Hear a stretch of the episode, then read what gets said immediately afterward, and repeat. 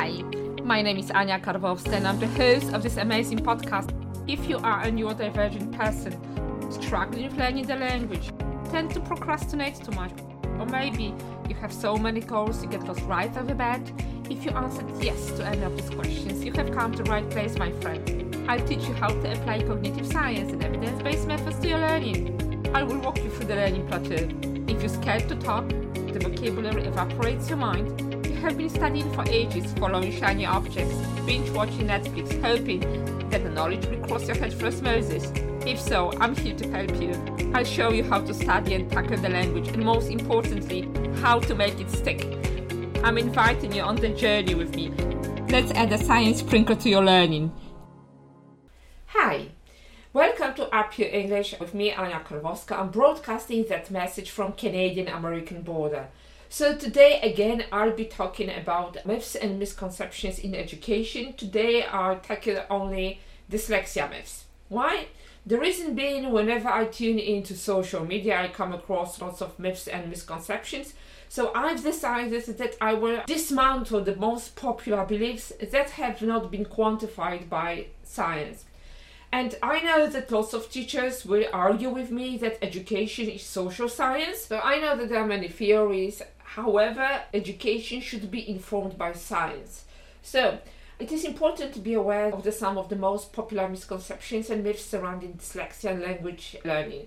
So, I've decided just to present and dismantle some myths. Of course, I will not have the time to discuss every possible myth that has come up in education. However, I've tried to talk about those who are most popular, let's say, in inverted commas. So, Myth number one is that smart people cannot be dyslexic or have a learning disability. Dyslexia and intelligence are not connected. Dyslexia is a spectrum, which means that you can be either very bright or you might be struggling. It is not linked to intelligence in any way. The other myth is that dyslexia does not exist. I think that myth is very popular on Twitter. So yeah, I'm, I'm quite I'm not as active on Twitter as I used to have been because um, of many reasons I shall not be talking of right now. However, dyslexia has been documented for over 40 years. Dyslexia is the, the most researched learning disability that we have had. So, no, dyslexia is real and it does exist. The other myth is that dyslexia is rare. Dyslexia affects around 20% of people. So, no, it's not rare. And it's not uncommon. And it cannot be outgrown.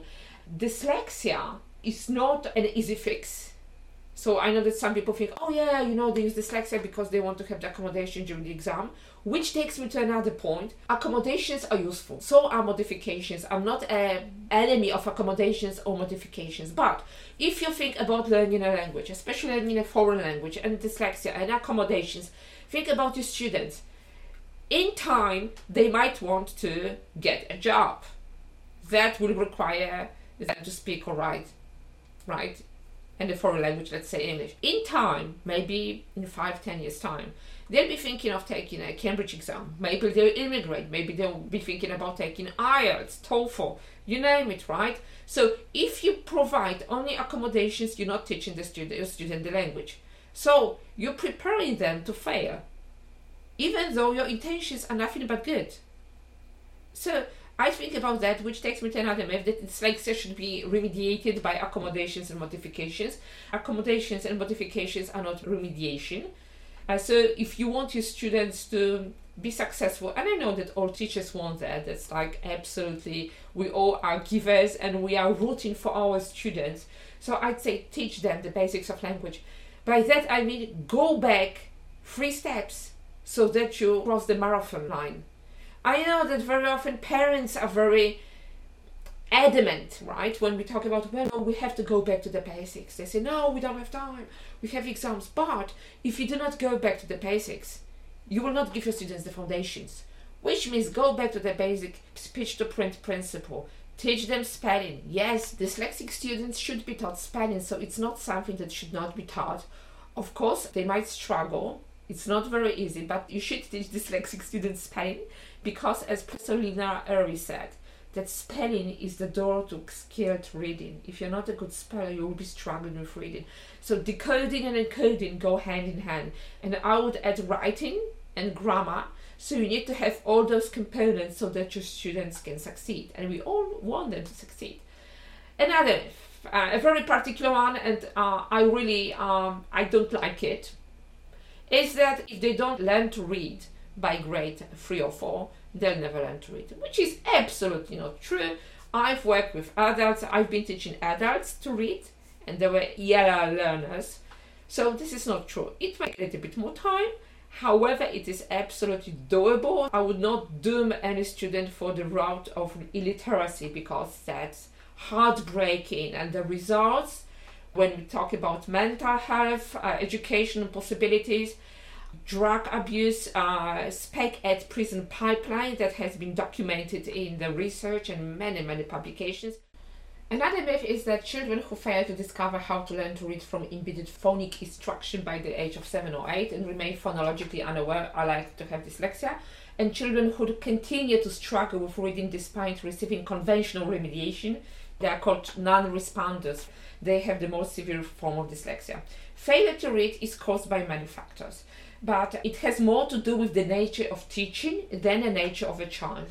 I know it might be hard for us to accept, but most likely, if our student is not reading or if our student is struggling with learning to read in English, let's say now I'm talking about English, so that means that he has he or she has been failed along the way in the educational journey.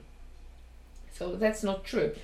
Uh, another myth is that dyslexics are compensated for the lack of phonological ability by being gifted in the artistic visual spatial sphere. Research and investigation has found little evidence to support that theory.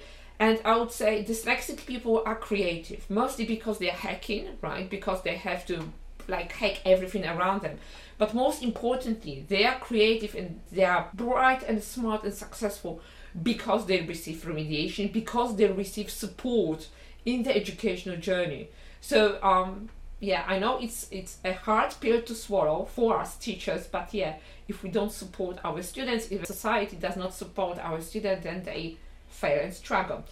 Another myth, and I part, I'm particularly disgusted by that one, is that people with dyslexia cannot read. People can read. Unfortunately, what lots of educators do not realize is whether it's written in the first, second, third language especially when they learn to read and if a dyslexic student struggles with the second language they will most likely struggle with the first one unless the first one is a very transparent and less opaque language but that's another topic and most of the dyslexia will be more visible in the second language. So uh, speaking is natural. Evolutionary speaking is natural to us but reading is not. Reading is evolutionary new that's why it's easier uh, that's why despite my uh, studies that were conducted most likely in the 60s and the 70s when the science was not as robust and we didn't have fMRI. So uh, speech is natural, other skills are not, and they have to be taught. So another myth. This one is particularly, I'm dedicating that myth to teachers who are huge fans of round robin. You know who I'm talking to. So if a dyslexic child reads aloud for 20 minutes a day, it will improve your reading. So uh, reading out loud will help a child sound out unknown words. So they will try to memorize the word, and memorizing by shape or picture or context clues is the worst possible idea because then you're teaching the child the ways of a poor reader. So do not rely, and I can't state it enough, and I know I'm getting, getting flustered, but you cannot give level to reader books to your dyslexic student. So even if you're ESL, EFL classroom, Please think of decodable readers so that the student masters one skill over the sound or that they have learned in the decodable reader. And now dyslexics do not see things backwards. That's like another myth, I don't know. And dyslexia is not a visual problem. So it has been proven inaccurate. So no, dyslexia is not a visual problem. Any child that reverses letters uh, has dyslexia. No, uh, letter reversal or number reversal is let's say, developmental OLS9. Um, there is a fascinating book by Professor Stanislas Dehaene, uh, Reading the Brain, and he's tackling that idea in a larger and great detail if you're interested. Mirror writing is a symptom of dyslexia. Backwards writing and reversals are very common in early stages, so no. Children with dyslexia are lazy. They should just try harder. So try harder. So no. Research has shown that the technology of functional magnetic resonance imaging fMRI, that those with dyslexia use a different part of the brain. So, like I said in my previous episode, it's like you have a highway with three ways that are not going directly to point A, but go they go to point B, C, and then A. The findings prove that dyslexic people are not lazy; they are just poorly taught. So we have to change them. And accommodations are not an advantage, and this is a fact, not a myth. So um, I know that it is an attempt to level the playing field, whether it's a standardized testing or homework. So certain accommodations are necessary, like extra time, right? However, we need to teach our children the foundations of language, especially with English language being an opaque language and being morphophonemic language, which I cannot state enough. English language is not a phonemic language, it's a morphophonemic language. So that's why morphology is also a necessary component when we work with our students. Dyslexia is equally prevalent in boys and girls. This is actually a tricky one because the research that I have gone through it says that one in five boys are dyslexic, and uh, when it comes to girls, it's a little bit uh, smaller. However, again, this is something that uh, needs further inquiry and research. Public schools don't admit that dyslexia exists. I think, especially in the United States and Canada, we have a problem very often um, the schools write something like disability in reading or writing. That's like another issue, but I will not be talking about the Ontario Humanitarian Report and the results, which are very shocking. If a child is not eligible for special education, then the child does not have dyslexia. It is absolutely not true. And another one is that it isn't fair for a teacher to make accommodations for a dyslexic child because other children do not have accommodations. This is actually not true. Dyslexic students need accommodations, need accommodations. However, again, I would not fall for the trap of the student uh, getting accommodation and not being taught. That's the common problem, unfortunately, and I have witnessed it in EFL, in ESL classroom over the years, that the students are being given accommodations and modifications, and that's it. So they do not get any help other than that. That, in a nutshell, results with a student who cannot take his exam, who cannot take his uh, matura, right, or matriculation exam, who is struggling with grade 8 exam, student who cannot take FCE, CAE, CP, IELTS. And now a great mythbuster for me is that I have prepared dyslexic students for IELTS Advanced and TOEFL, and yes, they do pass. So this is not true that your students cannot take a language exam or they cannot learn language because they can. I'd say even something different that when you teach a dyslexic student with this structured literacy approach, which is so helpful for all the students, they are more inquisitive and they question everything. They, they really they look at the language from absolutely different angle and this is fascinating. So this is a short recap of learning the uh, dyslexia myths. I really wanted to create that episode because whenever i go on social media um, i, I just I cannot stand looking at all the myths and misconceptions that are being reproduced. In goodwill i do understand it but still. And I wanted to thank all the people who have decided to take the journey uh, of the dyslexia in the ESL EFL classroom.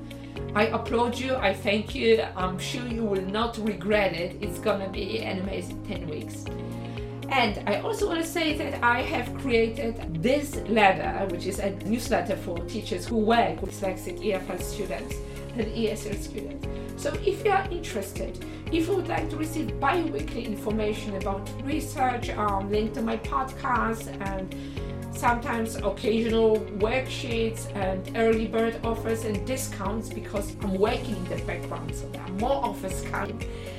So please just sign up to my newsletter. I will be more than happy to have you in my orbit. Other than that, stay safe and healthy and talk to you soon. Thank you so much. Bye.